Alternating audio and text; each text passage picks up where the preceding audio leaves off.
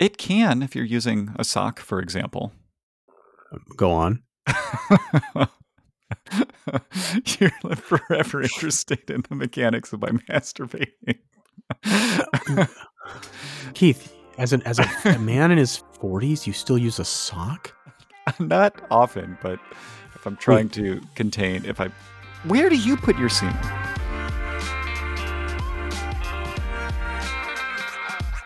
Hello, and welcome to Your Mileage May Vary. We talk about sex and relationships with frankness that is controversial, but mostly in good faith.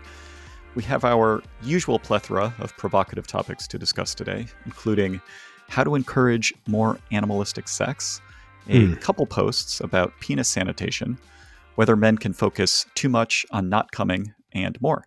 I'm Keith. My co-host is Mike. I've been suffering through humble brags from Mike all week about his new hot tub. Do you want to flex for our whole audience now, Mike? Not really. I have a hot tub that's heated only by solar panels. So before you come at me for being unenvironmental, keep that in mind. How much? Isn't there some other issues, like the amount of water it takes? And no, because you leave the water in there. Okay. I mean, and you can, when you drain it, you can, water plants with it or something. How often there's always an issue. You can always come up with some putative of course. Environmental issue. Yeah. How often do people replace the water in hot tubs? Not often. I mean, think about it like a swimming pool, a public swimming pool, essentially never, right? I mean, they would drain it maybe once every decade or I don't know, but basically never. At least there's more volume in there. Yeah. My daughter, admitted at some point that she used to always pee in the pool. Yeah. Well, she's not the only one. Oh, do you pee in the pool? I don't. Okay. But me either. I think I have, actually, but I don't make a habit out of it. You have as an adult? Yeah. Like if I'm doing a swim workout and I need to pee, sometimes I just will. Wow. That's aggressive. Yeah, no, I do not do that. But I think that happens less than 1 in 20 swim workouts. So importantly, Mike, this is sort of a common practice. All the times that I've swam with you, I have peed in the pool. Is that true? No, but okay. I wish it were. It would be funnier. So, okay, before we get into this, a reminder, you can email us at ymmvpod@gmail.com. We pay $10 for any feedback we receive there. Let us know your Venmo or PayPal or whatever.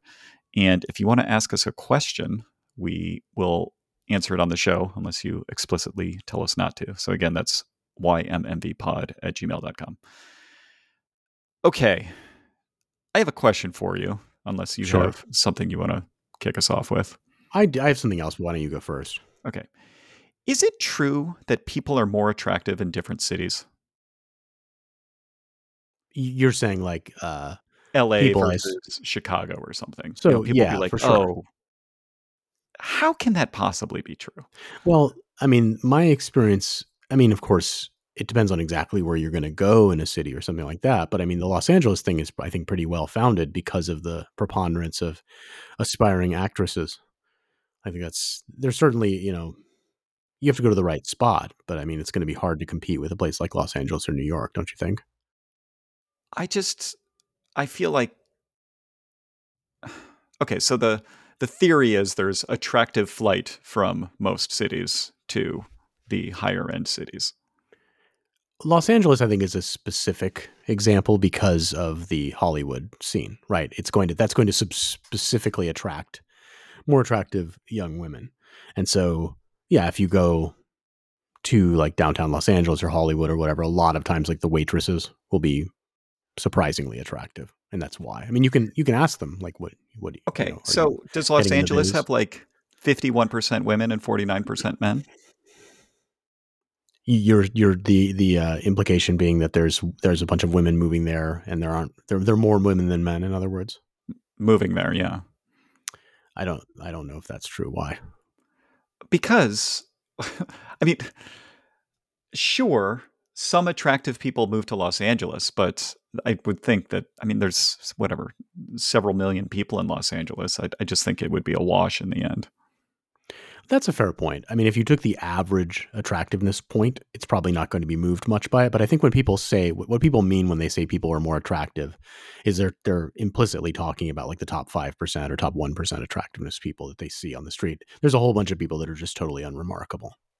Yeah. Maybe they're easier to find because there's like bars that attractive people know to go in Los Angeles or something in a way that's not true in Chicago. Well, I don't know why you're rejecting implicitly the argument just that there are women who want to go get into Hollywood. I'm not rejecting that. I just don't think it's that many. And I can't imagine the felt experience of the average person being materially different in different cities. Well, okay. How many women do you think there are between the ages of like 18 and 22 who want to get into Hollywood, who are in LA? My intuition would be 5 figures, say 50,000. I have no idea. That sounds high. It has to be. Well, okay. It can't be. If it's 500, then becoming like a star would be pretty easy. So it has to be a relatively high number. And it's not just Hollywood, right? It's like the music biz and stuff like that. I think it would have to be in the tens of thousands, maybe hundreds of thousands, just when you think about the difficulty of becoming a celebrity. So then you say, okay, there's this many million people there. So I mean, whatever. You're basically implanting 1% or something of more attractive people, and then they're going to gather more in certain areas. They're not going to be living out in the hood or whatever. And so, okay, fine. Let's use Miami then, which is a place that like famously has attractive women. Like, how does Miami compare to Chicago? Well, I mean, you're also going to have some sort of attraction to like basically wealth and kind of ease of living. Basically, the argument would be something like, I think LA is going to do the best because of Hollywood. But in general, if you're an attractive, say, 21-year-old woman, why live somewhere where it snows? Like, why tolerate that? You don't have to. You can basically go anywhere you want because there are men who will simply essentially throw money at you. Yeah. If that were true, there would be no attractive people in any of the places that aren't like the top 5, and there definitely are. So I think there's various frictions that stop people from moving. I think that's sure. There are frictions, but I'm saying like in general, it's going to move the needle some. Of course, there are going to be people who say, well, I want to stay with my family, or I like it here, or like I'm going to college or whatever. But yeah, there's going to be some percentage of people that make that move. And very few people are going to come to Chicago because that's where the hot chicks get the money and they hang out in the sun. Like that's not, you won't have much of a reverse trend. Yeah. Is there a trend of ugly people moving to non-elite cities? I don't know. Probably not. Probably people just stay. It's a good question. I suspect there's no material difference. I mean, unless you're like in the major leagues and looking to date people that are like 9s and higher, which is basically nobody.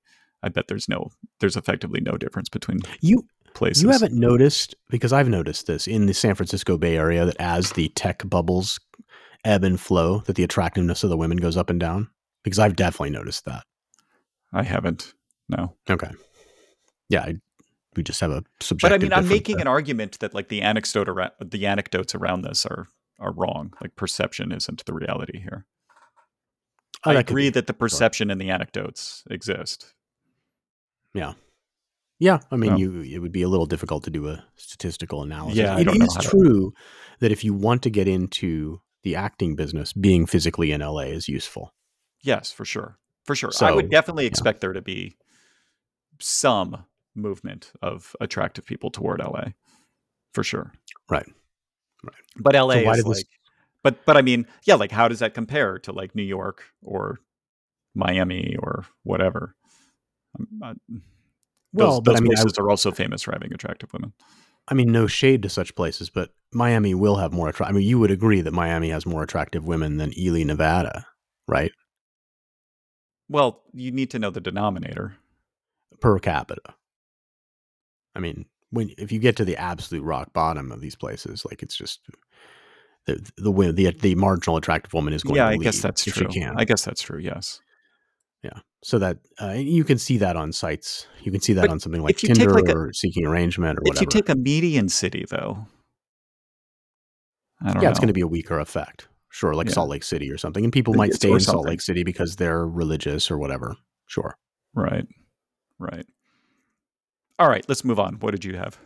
Oh, so I was talking to a friend of the show about this topic we spoke about a few weeks ago regarding your general concern about the ritual of receiving of when you transition into sex, say with for the first time with a new partner, her wanting immediately to go for giving you a blow.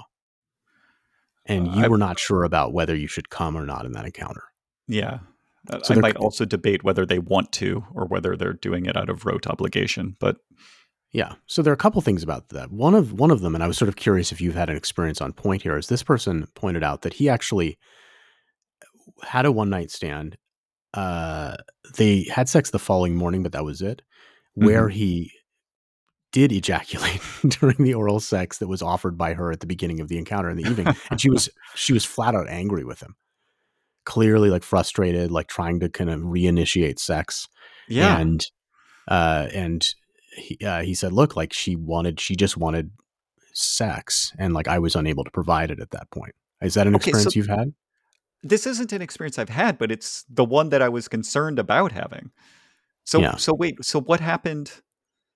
So she was annoyed and then hopefully he made up for it the next morning. But how does his experience fit into your epistemology?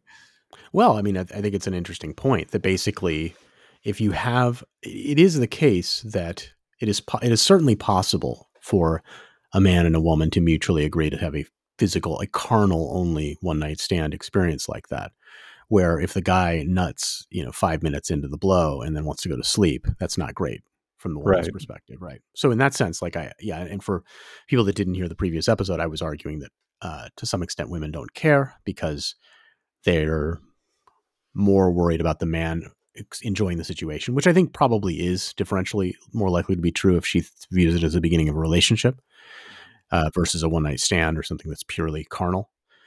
There's one other point that I want to make, which was that I didn't think it came through that well in the episode, that I do think that there's like a ritualistic aspect to this where the woman is essentially, this is the moment when she turns over control of the date to you as the guy. Does that make sense? Yes, it does. Sorry, I muted myself. Go on. Yeah. So essentially before this moment, you've maybe kissed, caressed each other, had a nice meal and so on and so forth, but nothing that involves nothing that's on the axis of like licking someone's butthole has happened yet. Like, so, there's sort of two, you can imagine broadly between a man and woman, there are two sorts of activities. And one is kind of the things you would do with any person. And then one is things you would not do with any person. She's basically broaching that, right? She's moving from even kissing someone, you might kiss your parents or something. This is moving into a territory that's kind of private. And she's basically making that move when she puts your dick in her mouth. She's saying, okay, I'm essentially giving you the keys. I'm saying and I think, is that a sense that you get when, does that vibe with your experience that that's what the woman is doing? Huh. I like this theory. Yeah, symbolic. Yeah. Yeah. They're basically saying okay, everything's on the table now because kind of. She's showing that she's ready for, let's say that she didn't do that and you guys sat down on the bed together and she just kept kissing you. Like you might be unclear on what's going on. But once she puts your dick in her mouth, you're like, okay, like she's consented. She's consented. It's like the notary showed up and she's signing the consent form. Right. Kind of. Yeah. That's an interesting theory. It is like a succinct way for a woman to show that she's quote unquote down. Yes. So that could be all it is. And then if that's right, then your take that you shouldn't. And by the way, this friend of the show's argument was you absolutely should not nut.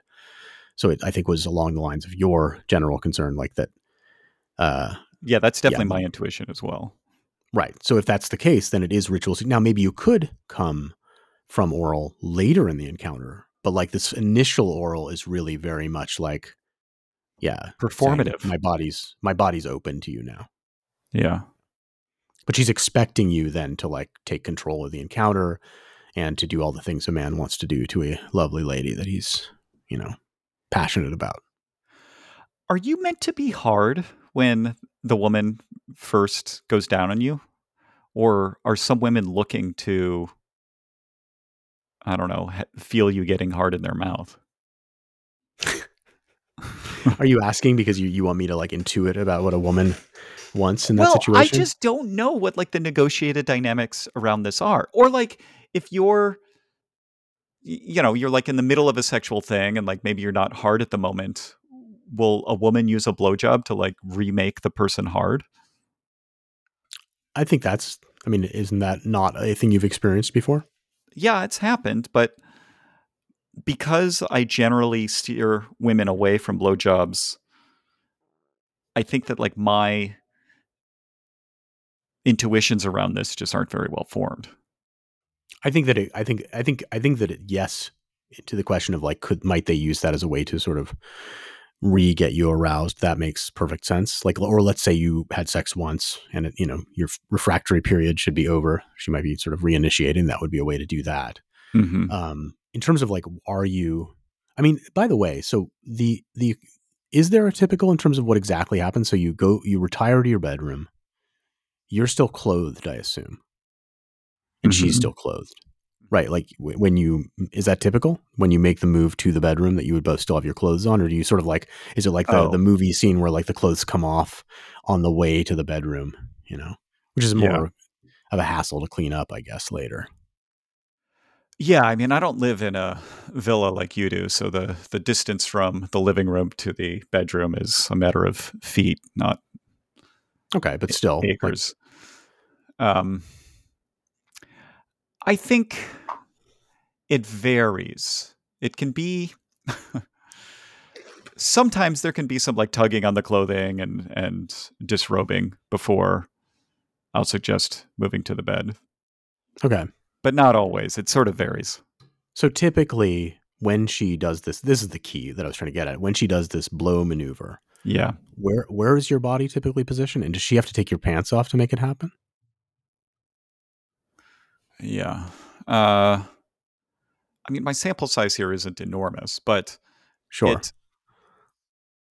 I think sometimes, okay, to your theory that a woman might be using this sort of performative blowjob to indicate that she's down, it has happened that, you know, we'll be making out and, you know, rubbing against each other as people do. And then, yeah, she might start going for my, you know, the button on my pants. Okay. And it could be the case that, yeah, I think I like your theory. I think it could be the case that women are sort of using the initial blowjob as a way to sort of advance the proceedings. And so it's not necessarily that they're like trying to give you pleasure, as we were theorizing in our last episode, but it may more so be the case that they're just trying to keep things moving. Yeah. Well, and I think also this sort of transition of power before that, she's very much in control in a lot of ways. Like she's, I mean, of course she still retains the ability to consent or not consent, but like it's moving from where you're trying to sort of woo her to now she's been wooed. She's basically saying I'm wooed. I'm doing this thing that I would not do if I were not wooed. Yeah. I think women would have a more nuanced perspective on this. They would say it's some of both, but sure. I think you're onto something here, but broadly, the point is that in that context, I would sort of agree with this general notion, which I was not agreeing with before, that she probably does not want you to come. The other thing is in terms of whether you're hard or soft when you come out of the pants or whatever, I don't think she cares. That would be my honest view. Now, if you remained soft for a curiously long time, that would concern her. Yeah. I don't know. We've even done topics on this about women who were annoyed by their partner's softness in various circumstances. But I think that's an age thing. Like I think if you're dating people in their early 20s, they'll be more concerned because they view it as a reflection on them, on their own hotness or something. Sure. Well, it also depends on what the time period was between like entering the apartment and getting to the bed and so forth. Right. Like, although it doesn't take that long to get hard. That's typically true. Yeah. Okay. Shall we move on? Sure. All right. This person asks, how do you turn a man on in order to have animalistic sex? I'm not talking about turning him on in a generic way. More or less, we all know what works in that case. talking about what to do to push him to want to fuck the shit out of you. So we've danced around this topic a little bit over our last 5 episodes or so. I think some women end up in this situation where their partner seems ambivalent toward them. And so I'm not sure what exactly she's wanting here, but presumably she wants to feel more like an object of desire. Probably. I mean, I can say that, for example, I was using the Oculus Rift the other day, and I was treated to, I don't use it that often for this purpose, but I was treated to a video where it didn't last very long because I moved on, but I was on my back. I mean, virtually. And there was this man and this woman having doggy style sex above me. So I could just see his balls. Can you imagine that view? Like I see her, kind of the V of her crotch and his balls, like they're just above me, as if like, if he nutted, the semen would just come right onto my face. It wasn't my favorite position. Okay. So the camera was underneath the woman? And the man. I mean, they were in the doggy style position. Well, right? Yeah, she was on her knees. Okay. So that's where I found myself. And it was sort of like Quantum Leap. Not sure what to do. You know Quantum Leap? Yeah. The 80s TV show where the guy. Yeah. So here I am. And I forgot why I brought that up. What was the... we were talking about animalistic sex. Oh, right. So there you go. So yeah. So it really bummed me out. And the thing I don't like about, so one of the things that I don't understand at all, that's very difficult for me to understand about women's sex drive, is this thing of like, so the guy was really, really muscular. And I don't, so yeah, he was really, doing it to her. Mm-hmm. And that part, like, I don't understand that desire. Like I can't imagine having that as a man. It's hard to understand, but for me, yeah, I find it impossible to understand what's compelling about that, about a guy like kind of manhandling you in that way. But I assume that's sort of what's going on here. That's what she wants. Yeah. I was on there's a subreddit called Rough Sex, and there's a trope on it where it's not a trope. It's just a common thing you see in the videos. Yeah, maybe that is a trope. And it's just these men, like they're having PIV, and they're like inserting with a lot of force. They're really, yes. I don't know. I mean, I don't think that's like rubbing the woman in some way that is making it more pleasurable, but maybe they're able to feel some sort of animalistic desire from the man. That's yes. Good there. I think it must be that it's an emotional thing. I don't think that I'm skeptical that the amount of force you generate sort of against their crotch makes that big of a difference. I mean, you could certainly like cause a bruise or something like that, but I don't think that heightens the sensation. Yeah. If you sort by top on the Rough Sex subreddit, you'll find some, I just got one where a woman was just getting slapped a lot, which was okay, I guess. Yeah, that's another common trope there. So let's say that, we don't have enough information from this woman to know what their situation is, but what could she do to encourage him to, I guess, be rougher? Well, I think, it's hard to know. I'm still stuck on like what exactly she wants. Okay. So if you accept that she wants to be sort of dominated, she wants to have like a more submissive role. Yeah. Probably encouraging him during the act. So most of the time I think that most talks about this stuff are better done when you're not fucking. Yeah. Like if you want to talk about a certain topic, but this one I think maybe during would be more productive in the sense that like she might be able to say things to him that sort of amp up the situation and kind of like guide him. She could also talk to him outside, but that might create like kind of a difficult set of expectations. And also I suspect, I think that, I don't know. I mean, how often do you have sex with a woman that dirty talks or like sort of is very clear or like really expresses herself as opposed to just moaning during sex? It's sort of unusual, of course, right? It's unusual. So yeah, assuming this woman is like most other women, that it would be hard for her to like giving a woman the advice, like, hey, you should tell your man what you want in bed and tell them what feels good and what doesn't. Like that is great advice, but it's unactionable by most women. Yeah, well, that's true. Well, I mean, the thing I would say is that, okay, as a guy, I would think to myself, well, I mean, I know I'm much stronger than most women, and it's a pretty big delta between men and women typically. And so I'd be worried about physically hurting her. And so like having the feedback, no, it's not having her feedback, the feedback in real time from her to basically saying, hey, you can do it harder, or like, I can handle more than that or whatever. Like, yeah, having that real time feedback back would be useful. It reminds me of a girl that I knew in high school who mm-hmm. claimed that she was unticklable. Now, I think that was just a ruse, right? Yeah, she's just trying to get you to grope her, man. She told everybody this, and she was pretty attractive, and I actually did. Yeah, it must have worked, because I did actually one fine evening wind up with her, maybe at her house, maybe somebody else's, and I was like, she wanted me to try to tickle her, and it was fantastic. Sorry. Fantastic. Try to tickle her should be in air quotes, I feel like. It was great. It's like, yeah. It sounds great. Well, because it's a great thing to be, because the guy, it's such an obvious thing to say back as a guy. You're like, oh, can I try? Right. I'm untickleable. It's like, don't tickle me there. Yeah, right. It just leads to such great places automatically. She must have, right. She must have enjoyed that. Yeah. Yeah. I mean, I just feel like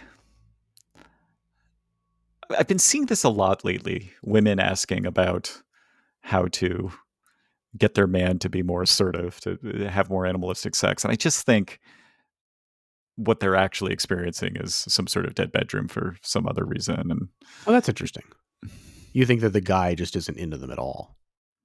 I don't know. I mean, we have 3 sentences here to work on, so I don't know. You and I have too seen a number of these kinds of questions. This is a topic that floats around. Like maybe it's late stage feminism or something, like women trying to get their needs met. No, I mean, to be fair, like women are like, hey, I want something more here. Yeah. It could be that men are like too passive. I just think they have to ask in real time, because a guy, you're worried. I mean, like, yeah, you don't want to physically hurt her. Like, right. You're not sure. You don't really know if what you're doing is painful or causing problems or whatever. Right. And I think there's a bunch of acts. Do you ever get the harder, faster sort of feedback? No? No, not very. I mean, maybe ever, sure, but not very often. It's such a standard porn trope, right? It is but I think when people are watching porn, they're really objectifying the woman, and like having a woman beg for it harder, like might be useful. Like, I feel like that might make porn better, but in normal life, the thing you hear more is keep doing that. Yeah, that's true. But if you're a pretty gentleman ultimately, and I think I don't think you're into like hardcore BDSM or anything. And as that kind of a gentleman, if you had a woman say harder or faster, let's say harder, she was being very clear she wanted harder, you would do it, right? Yeah, of course, you oblige. Okay. So it would work.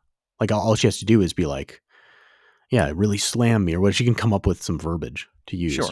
A woman shouldn't feel concerned to express this want. Yeah.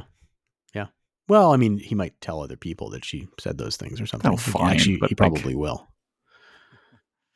Yeah, he probably will, but he'll be proud of himself. Yeah, exactly. All right, let's go to the next one.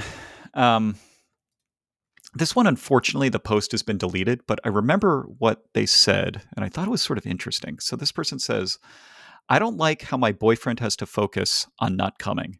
And she wrote a few paragraphs on this, and I really regret that I can't find it. But the general notion of her post was she was aware that her boyfriend was constantly thinking about other things to avoid not coming. Yeah, so his grandmother or baseball or, whatever the least sexy thing they can think of in their mind. So they're not... You can't think of sports because sports makes you come, right? Is that... I do... No, I can think of... I mean, you're just basically trying not to focus on the woman. Okay. Like, you're just trying to you're trying to displace your mind. So what do you think of? What's your go-to? I have a thing. Sports would be fine. Politics, like anything other than like this attractive woman underneath me. I have to be honest, like, I don't do that. I remember doing that. I don't do that very much anymore. I think it, because I'd be worried that like I would, yeah, I'd be worried that I would just like totally get out of the frame of mind.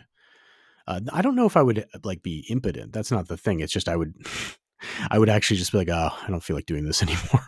I think I have enough control over my like orgasming cues now that I don't need to. Oh, I don't mean orgasm. I mean, oh, I see what you're saying. Okay. I don't need to displace my mind to stop myself. This doesn't come up. Yeah. This doesn't come up anymore. I get it. Yeah. Even on a first encounter with a new partner. It does, but I would just slow down or change positions or something. I see. I have all these techniques. But this notion that this girl has, I don't remember how old she was, but this notion that she doesn't like how her boyfriend is basically spending the entire sexual encounter thinking of anything but her. I thought that was sort of a reasonable complaint. Well, I mean, but isn't there the standard trope that like, say during, you know, for the majority of women who receive less pleasure than the man does during PIV sex, that a lot of times they're like going over their, you know, to-do list for the next day while being. Not with me, so, but yeah, I'm sure. How do you know not with you? Women are just so engaged by my incredible lovemaking. I sort of like the idea of the guy thinking of whatever, like baseball or politics, while she's thinking of her to-do list for the next day. They're both just totally disconnected from the physical mechanical act. I mean, I think generally, here's one thing I would say that I've learned is that I think that women generally don't understand. Okay. It's a little confusing to them why guys will try to hold off coming. And I think there's a couple things there. One is that for themselves, it's the opposite direction where like they might have trouble getting there. And so it's like, well, if I'm close, I'm not going to like the much more frustrating thing is to have something get changed. So then you don't get over the edge. Yeah. And the other one is like, I think that in most cases, setting aside like the coming from the blow at the beginning of the encounter that we talked about earlier, but I think in most cases, like delaying it, say 3 minutes or 5 minutes she's like, why? Like, what do you get? What more are you getting out of that? Hmm. I think I don't know. I guess I kind of disagree. I think there's some collectively bargained cultural norms around how long you're supposed to do the various things. Like the woman starts by blowing me for X minutes. And I don't know what X is supposed to be in that case. That's why I'm going to get out a pencil here. Okay. So you've got blow, keep going. And then, you know, you take off her clothes. Maybe you go down on her for Y minutes. And then, we'll call that cunnilingus. Go on. And then, you know, you probably start with missionary. Okay. And then, you know, at some point you turn them over or they'll climb on top of you and you'll do each of those for and Z1 and Z2 minutes. Would you reconsider the flipping her over thing if you knew that she had like you gone on a date and she'd gone to the restroom for longer than say 3 minutes? Does it alter your? I think most of the women that I end up in bed with have pretty good sanitation habits, and I think women do think about the appearance of their butthole, but I don't know if they like use wipes or, you know, a wet. This is interesting. So you think that if you're on a third date with a woman, on a date where she's expecting to have sex and she has to poop, goes to the toilet. Mm-hmm. During the date, she's going to very carefully clean her butthole so it has the best possible appearance later when you're looking at it. Do you think that actually happens? Maybe it doesn't. Now that you put it that way, I think less so. I hope it does. I like the the cunning and the sort of the effort, but I suspect it doesn't. I suspect she just has a routine she goes through. Like I just don't think people think about this quite as much as we do. I used to have, I don't know if I heard this on a podcast or read it in a book somewhere, but somebody recommended having wet wipes in an obvious place in your bathroom so that women can like wipe down their vagina or wipe down their asshole if they're feeling unclean and insecure about that. The thing I don't like about that, I remember reading that and I'm always like, well, you're going to worry about the smell. Yeah. I'm going to worry about the wet wipe flavor or whatever. Right. But okay, hang on. So what we got here, we got blow, then remove her clothes, then oral on her, missionary, doggy, and or her on top. Then what happens? I mean, then at that point, I can probably choose my own position that I prefer. So it's the cum for Keith, right? Okay, when did she? She's already come 3 times at this point. Oh, Lord. Okay, but presumably you went down on her for her to orgasm. That was the idea behind that. That ideally. Was it that, or was it for her to be more lubricated for your missionary, or both? I find that women are normally plenty wet even without oral. Plenty for you. Yeah. Wow. Well, I'm just, what I mean is, the woman might have a higher standard for what lubrication she, like, it's probably not going to hurt you. I thought you were making a small penis joke. No, I wasn't actually. This is a good point. Not this time. Okay. Does each of these segments or at last, it doesn't, I'm not going to get into the time. I don't know. I know what my sort of cadence is, but I don't want to give specifics here, because what if I'm someday having sex with a listener? I don't want them to know. Right. I got it. That would never happen. You've never had sex with a listener. I don't want to reveal my recipe. Okay. So during this last segment, the come for Keith segment, mm-hmm. This is the area where I think you could wind up thinking about politics while she's doing her to-do list, right? Because what if that lasted 8 minutes or something? It could last a little bit longer. At this time, I'm probably trying to come, so I don't think it would. I wouldn't have any incentive to think about other stuff. I see. What does that entail, trying to come? Well, not trying not to come. I see. But hold on, Mike. Importantly, the trying not to come part could come up in those first segments, right? The initial missionary or the first few position, right? Like, I think that if you come too soon there, I think some women would be upset. I think you would argue they wouldn't. I think myself and this fan of the show would probably argue that, yeah, I think there's some, I don't know. It's like a square dance. You're supposed to do, I step here, then they step there. And if you misstep, there could be some offense or some irritation. I don't know about that, because as much as there's a position that she might like, I think it's very likely that some percentage of women don't want to be on top or don't like the doggy style position. And so, like, you're just as likely to misstep there when you put them in that position. In an early sexual encounter, I think you're just trying to demonstrate that you, like, know the array of tricks or something. But okay. But I mean, they know you know the array of tricks. So you've scolded me before as a man in his 40s, like, nobody's confused about that. They know that you can go through the whole pattern. Mm-hmm. Yeah, but you still want to see it performed. I see. It's like going to the ballet for her. Yeah. For you, it's going to the ballet, except at the end you come. It makes the ballet a lot better. So, yeah. Okay. But the main point here is that I think okay, fine. If you're having to do it during the mission, the missionary one, we can call it. Well, I don't know what position you want to nut in, but missionary one or the sort of earlier position's fine. But I think that a woman might be perplexed as to, like, the guy wanting to basically edge himself, mm-hmm. like make it take 5 minutes longer.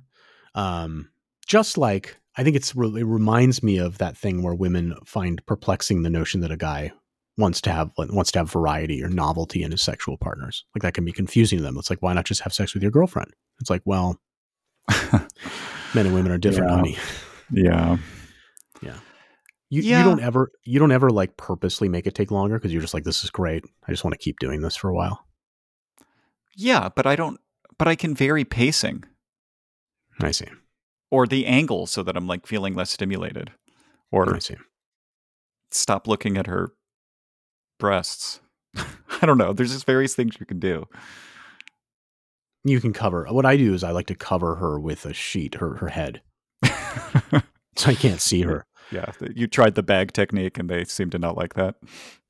It's easier to breathe through a sheet. That's the difference. Yeah. If you consider it. Right.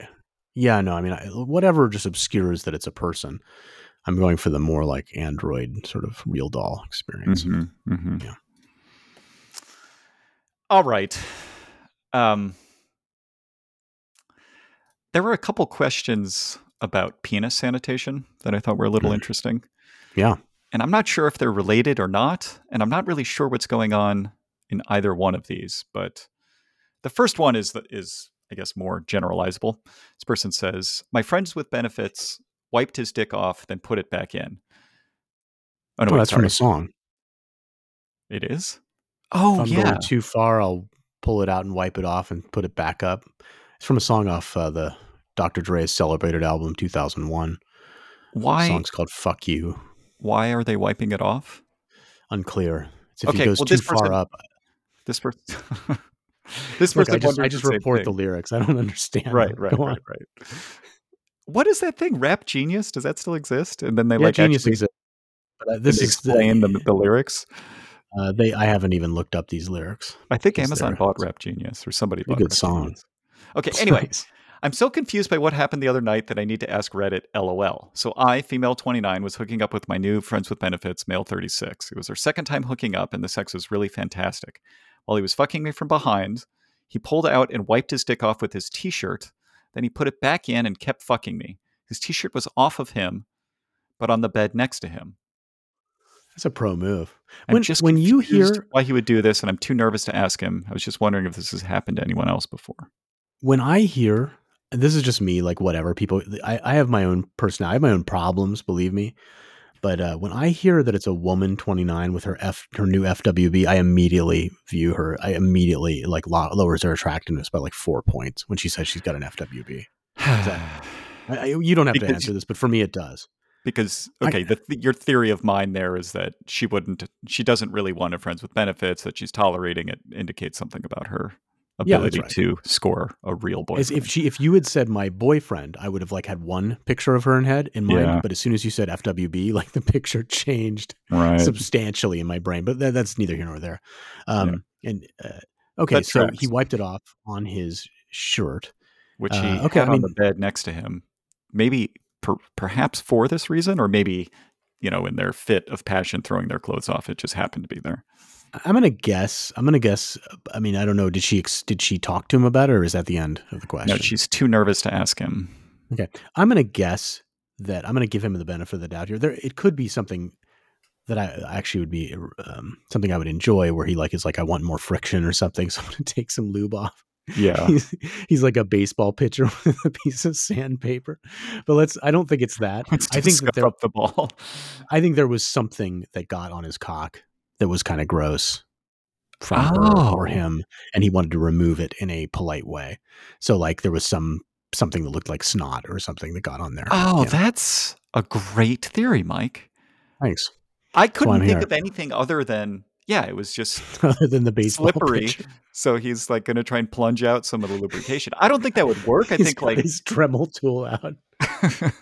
I just feel like, I feel like there's sufficient lubrication in there. It's like, it's like sticking your dick in a glass of water, then pulling it out and wiping off the water and then sticking it back in. Like it's still wet. Like you're not, that's not enough lubrication. It could also have been like, it could have also been blood. But then she would have, I thought like this idea. There was something, quote unquote, gross, something unseemly. Yes. Maybe he was doing it for her benefit. Who knows? I don't, Might have been a piece of poop. Might have been something. Yeah. And like if his t-shirt is dark colored, you wouldn't even be able to see it. If it was white, you might see it on there. I mean, using his t-shirt's a little gross because I'm going to guess he put it back on. Not loving that. Yeah. I don't love that either. Yeah, okay, let's get to this. I think you nailed it. I think you got it. Well, it's either some weird lubrication reduction attempt or he was cleaning something off. All right, this person says... Or she was fucking Devin the Dude and he'd gone up too far. Anyway. Oh, is that a callback to the lyrics? Yes. Okay. All right. How soon after having sex do you wash your dick? After sex, my boyfriend washes his dick right away. So when I informed him that some men don't, he was shocked. I mean... Immediately when I say within a minute. Please be honest. I'm just interested about what is usual. I'm sorry. She informed him that most guys do it after or before. I spaced. After. So he has sex and then immediately goes to the bathroom to wash his dick off. And she's saying that's not normal? Yeah, she says that some men don't do that. Some men don't wash immediately after. Yeah, she is correct. Many men, myself included, do not immediately race to the bathroom to acid wash their penis. Racing to the bathroom, no, but I can understand it for the following reason. I have had the experience as a man of having my penis get sort of glued to my underwear afterward. Yeah. And then when you have to peel the underwear off of the penis, it actually kind of hurts. Yeah. Especially and then, if it's glued it toward like the tip, the head or the opening. When you pee, it'll like make this messy stream because there's like crusty semen. Well, it's not. I mean, it's who knows exactly which secretions it is, but like right, the attaching to the underwear something. Thing is just a drag. So yeah, this happens after masturbating too, though. So I don't know whose secretions are to blame. No, but I'm not talking about that. I'm talking about like the penis skin being glued to your underwear. I hear you. It's different. That doesn't happen after masturbation, does it? It can if you're using a sock, for example. Go on. You're forever interested in the mechanics of my masturbating. Keith, as a man in his 40s, you still use a sock? Not often, but if I'm trying to contain, where do you put your semen? Well, okay, I'll answer your question first. So ever since learning your habits, I have discovered the advantages of your methodology of sort of like standing up and doing it on a paper towel or something that's on a desk. I actually think that's a pretty clever move. So I have done that more, although also on my stomach, I think like most men do in porns or whatever. If you see a guy getting a hand job or if you have the misfortune to see a guy just beating off in a porn. Yeah. Okay, but why would you as an adult, as a kid, I get it, but as an adult, and are we talking a white Costco sock? Or are we talking like a black or a green athletic sock? You know, like a colored, are we talking about one that's supposed to shed sweat or not? Wicking. Yeah. That. God damn it. All right. I sometimes use, okay, wow. I have a preferred thing that I use. Jesus. This is when I have to think about baseball. I'm going to vomit. I don't really want to share. It's not unusual. Is it a lubricant thing? But I think it might be might be related to how tightly I'm circumcised. Like if I can create like a little bit of a sheath using I can use my underwear actually. So I take my underwear off. And then I can use my underwear, and I masturbate with it, and it both catches the semen and provides a sheath around my cock that makes masturbating more comfortable than just using. I hate all of this. I hate that you probably are putting poop on your penis. I hate that you are not putting poop on my penis. That means your underwear has had semen just all in it. And the other thing I hate, and I hate a lot of things. And if you want to know what I like, just take the opposite of what I hate. So I do like things too. Right. This is what like society is doing to men and boys by just not giving a fuck about them. It's like, this is why circumcision is evil. Yeah.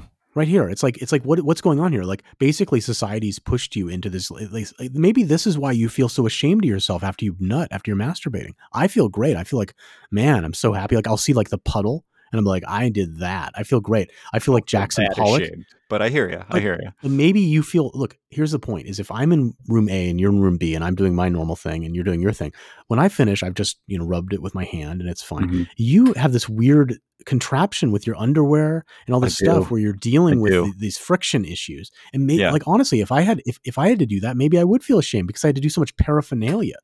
And so like, even, so this is the Victorian ethos is still infecting. And the thing about it that, actually I hate is everybody cares so much about all these other groups of people. And here's this thing that you're doing to young men and nobody gives a shit.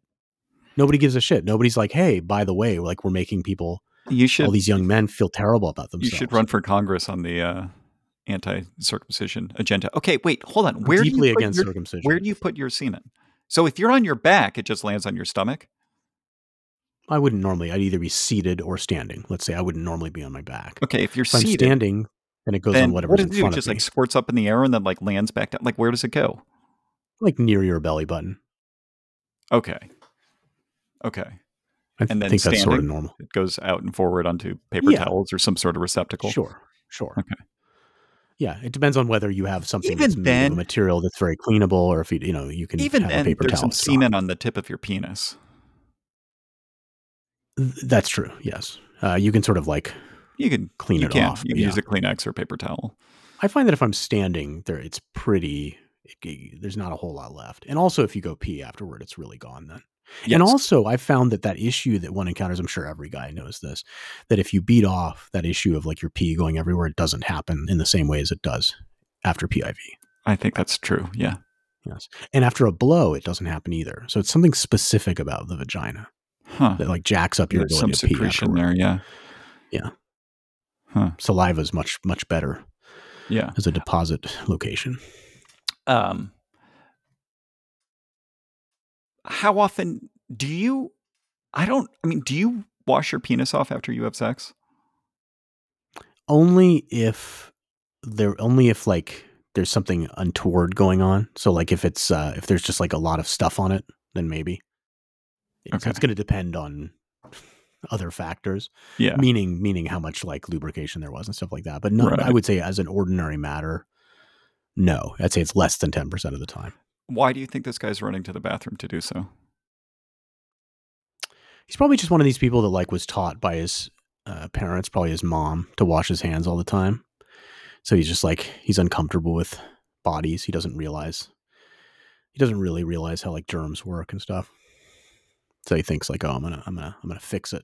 You know, I mean, like there are people even before COVID, like I knew people who would just relentlessly put that crap on their hands. What's that stuff called? You know, the stuff that like has alcohol in it. You can drink it. Hand sanitizer. Yeah, they put hand sanitizer everywhere. And it's like, guys, like just so people know, like that doesn't do anything. Like bacteria grow exponentially, and just go look at an exponential function or look at a bacteria growth under a microscope. And you will realize very quickly that like, even if you have 10 of them left, just give them an hour and they'll be like 1 billion or what. I don't know the numbers exactly, but the point is killing 99% of them does nothing. Because, you know, exponentially they come back so quickly. I definitely not going to comment on this. That sounds. What do you think? What would they think? What would they think it does? Now, if you have a cut, if you have an open wound, that's different. Of course, surgery should be done in a sterile environment. I'm not saying that. I'm just saying like hand sanitizing your hands that have no wounds on them just does nothing. It's just pointless. Right. It is funny. I've told you the story before of my friend who had sex with a woman he was very unsure about, and he used a condom, but he was so worried about STIs that he claimed he only penetrated her halfway. And then afterward, he went to the bathroom, took the condom off, and poured Listerine on his cock. Look, it was, I have a suspicion now that it was a lady of the night. I don't know. Yeah. It was definitely somebody he should not have been having sex with. And he told me the story, I think, because he was like so uptight about it. He needed to get something out. Yeah. But anyway, that Listerine story was funny to me. I bet that burned. Yeah, it's got, I don't know if it has enough alcohol to kill things. Like, aren't hand sanitizer, like, isn't Listerine like 20% alcohol, and aren't hand sanitizers like almost all alcohol? Yes.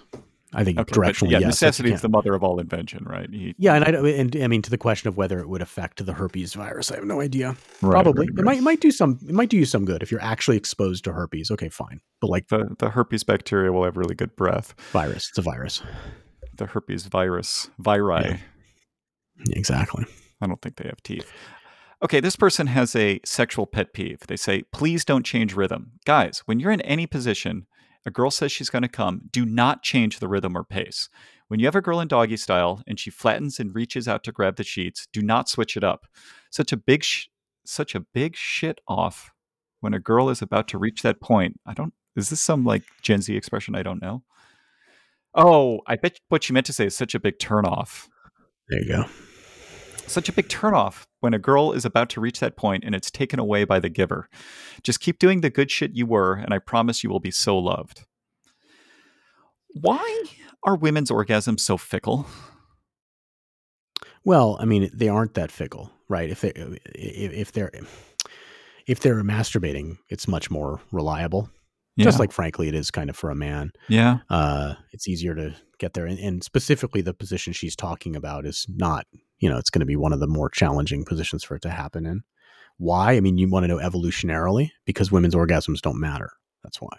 Because like this is the thing, is like the species would if you took away all females' ability to orgasm forever, the species would propagate just fine. If you did that to men, that would be the end. Well, medical science would like extract sperm and stuff, but like ignoring that capability, it would be the end. And so, yeah, women's orgasms are sort of a byproduct of something. That's why. Women's ability to orgasm decreasing as the generations go on, because it's. I don't think anybody knows that. I don't think any. Oh, I see. No, I don't think that's how that works. The way it works is it's not selected for and it's not unselected for. So it just sort of doesn't matter. And because it is very important for the male, and because men and women are very, very similar, it would be more complicated for women to not have that ability than for them to have it. That's the most likely explanation. Yes, I know there's all these people that argue, oh, no, it has some evolutionary purpose, like it bonds the man and the woman, blah, blah, blah. Maybe, but most likely it's just one of these things where it's like why do men have nipples? Like, yes, evolution could have removed the male nipple, but it's more complicated to do that, and it doesn't hurt you to have a nipple. And the same thing for a woman having an orgasm. Nice analogy. There's something else I wanted to say. I'm trying to think of it. Let's see. So she flattens out. She said, oh yeah. So here's what I wanted to say. I actually found it kind of hot, the notion that the guy would like, it's like a ruined orgasm kind of situation where you like, so what if he's changing things up to tease you? That's kind of cool, right? Huh? Unless I guess if she never gets there. He better be pretty confident he's going to be able to get her to resummit that mountain. Otherwise, she's going to be really annoyed. But have you ever done that where you purposely I'm sure you have, where you back off on purpose to it's fun, right? Yeah, it is. Do you find that it amps up? But I don't think I would do that at an early encounter, because I think I would. I wouldn't know how easy orgasming is for that person. And so I don't know if I'm being cute or if I'm being a jerk. Do you think this is because you were raised in a more female environment or something, that you have this kind of, that was a theory that got floated to me a couple weeks ago. What's this? Why do you care so much? This I want her to have a good time. Yeah. Well, I care about that too. But my primary thing in that situation is I don't know. I get this urge to dominate I go into this other headspace where it's I'm just going to, I want to have things happen. And what I've found in my life is that pretty much correlates with what she wants. And, it's actually fine. I genuinely don't think that causes a problem, but you're really worried about the other person's subjective experience. Yes. Doesn't that you think that comes from some kind of, I don't know. I mean, I don't really have, I don't know what the counterfactual is, and I don't know. Yeah, I enjoy the things that I enjoy, and there are times in my life where I wish that I was less, I don't know if empathetic's the word, less sensitive to the other person's experience, sexually or in any other walks of life. But I just sort of am the way I am. Well, it's ironic because you talk about being very rational about like making certain kinds of decisions. Or dealing with the situation let's say the risk of having an STI. I think you mentioned that a couple episodes ago. Fine, I have a 1% risk or a 0.1% risk, and you'll be very rational. Whereas me, I wouldn't be able to sleep at night. It would really upset me. I wouldn't be rational about it. It's interesting, right? So it's these things come out in different places in one's personality. Whereas on this one, I would be less sensitive. Whereas you're more, people are, yeah. You're more sensitive about other people and not about yourself. Yeah, I care about myself. I love myself. Who is the greatest love of all? I mean, it's weird. I mean, there's some psychology. I empathize with myself. Go ahead. Every act that anybody does is selfish, right? There's nobody's ever really doing something unselfishly. So it's just that my behaviors seem less selfish. No, but that's there's some sort of a goal there. So there's an objective. No, ironically, in a sexual environment, it's entirely possible that as a guy, you're aware of what I'm going to say, as a guy, focusing on the woman actually can make her experience worse. Definitely. Because she wants you to, right. She wants me to, whatever. She wants me to be more animalistic. Yeah. Oh, have you gotten that feedback too? No. Why you picked that? But okay. I thought it was a good callback to earlier in the episode. Yeah. Yeah, but this notion that they want to be objectified and be an object for the man is a pretty common one. Yeah, and, it's just people have roles, right? They want people want to fit into the role, and so this issue of worrying about their experience. No, it just doesn't. But the thing about it is, it's not like I joke about making the woman's experience terrible. I don't actually do that. But the point is, it's consonant with what they want. Like, I'm not messing their experience up. It's like, right. But I am actually pursuing my own kind of selfish aims. Yeah. I mean, I was going to say it happens to be the case, but maybe evolutionarily it's the case that women want men to be dominant and selfish and in bed at times. And so, well, I mean, they know me trying to disabuse myself of some of those instincts might actually be bad. Yeah. Well, there's an analogy to like the Madonna horror thing, like outside of the bed, they want much more control and so on. Mm-hmm. So they want to be fawned over outside the bed. So it's like, there's this, they get theirs. Right. I mean, but yeah, it's the change in behavior that's very attractive. And it's like Dr. Jekyll and Mr. Hyde or Teen Wolf 2 or whatever. These things are all just callbacks to that. Teen Wolf, where the guy like gets the beard. Have you seen Teen Wolf? It's Michael J. Fox. Yeah. I always thought that was just an allegory for puberty, right? He's this teenage kid and then he learns that his dad has a beard and everybody in his family has a beard, like at night on the full moon. And I'm like, well, this is just pubic hair, right? I mean, this is just a teenager realizing that he's like going to become a man and like and he's going to have to start beating off, like having crazy behaviors, in other words, like. Anyway, I wonder what the werewolf ultimately is, right? I wonder if the writer of Teen Wolf is available to be interviewed about this. What with the writer's strike? I mean, that's what werewolves are, right? It's just like there's a lot of stories that just call back to that idea of the man with his two-sided personality. Right. All right, that's enough for this episode of Your Mileage May Vary. You can email us at ymmvpod@gmail.com. Please send us feedback. We'll pay you $10 for your insights. Oh, and especially that dude who told us that Keith shouts me down too much. Please give more feedback. I like that one. Listen to what Mike has to say. He's great. I couldn't believe that feedback. The notion that you're like crying after our episodes because I've been shouting you down is like, look. Consider this guy's experience in the last like month. First, Tucker Carlson got fired, and now I'm getting shouted down. Right. It's like all my conservative buddies are just getting the shaft. All right, sorry. Yeah, it's been rough. So anyway, maybe that'll tease more feedback from him. But yeah, send us feedback. It's ymmvpod@gmail.com. We like getting feedback, and we'll try not to shame you if we don't like the feedback. I liked it. That's also the place to ask us questions, which will have a pretty good chance of being answered on the air, unless you tell us you'd like to keep us private. Thanks for your time, and we look forward to catching you next time on Your Mileage May Vary.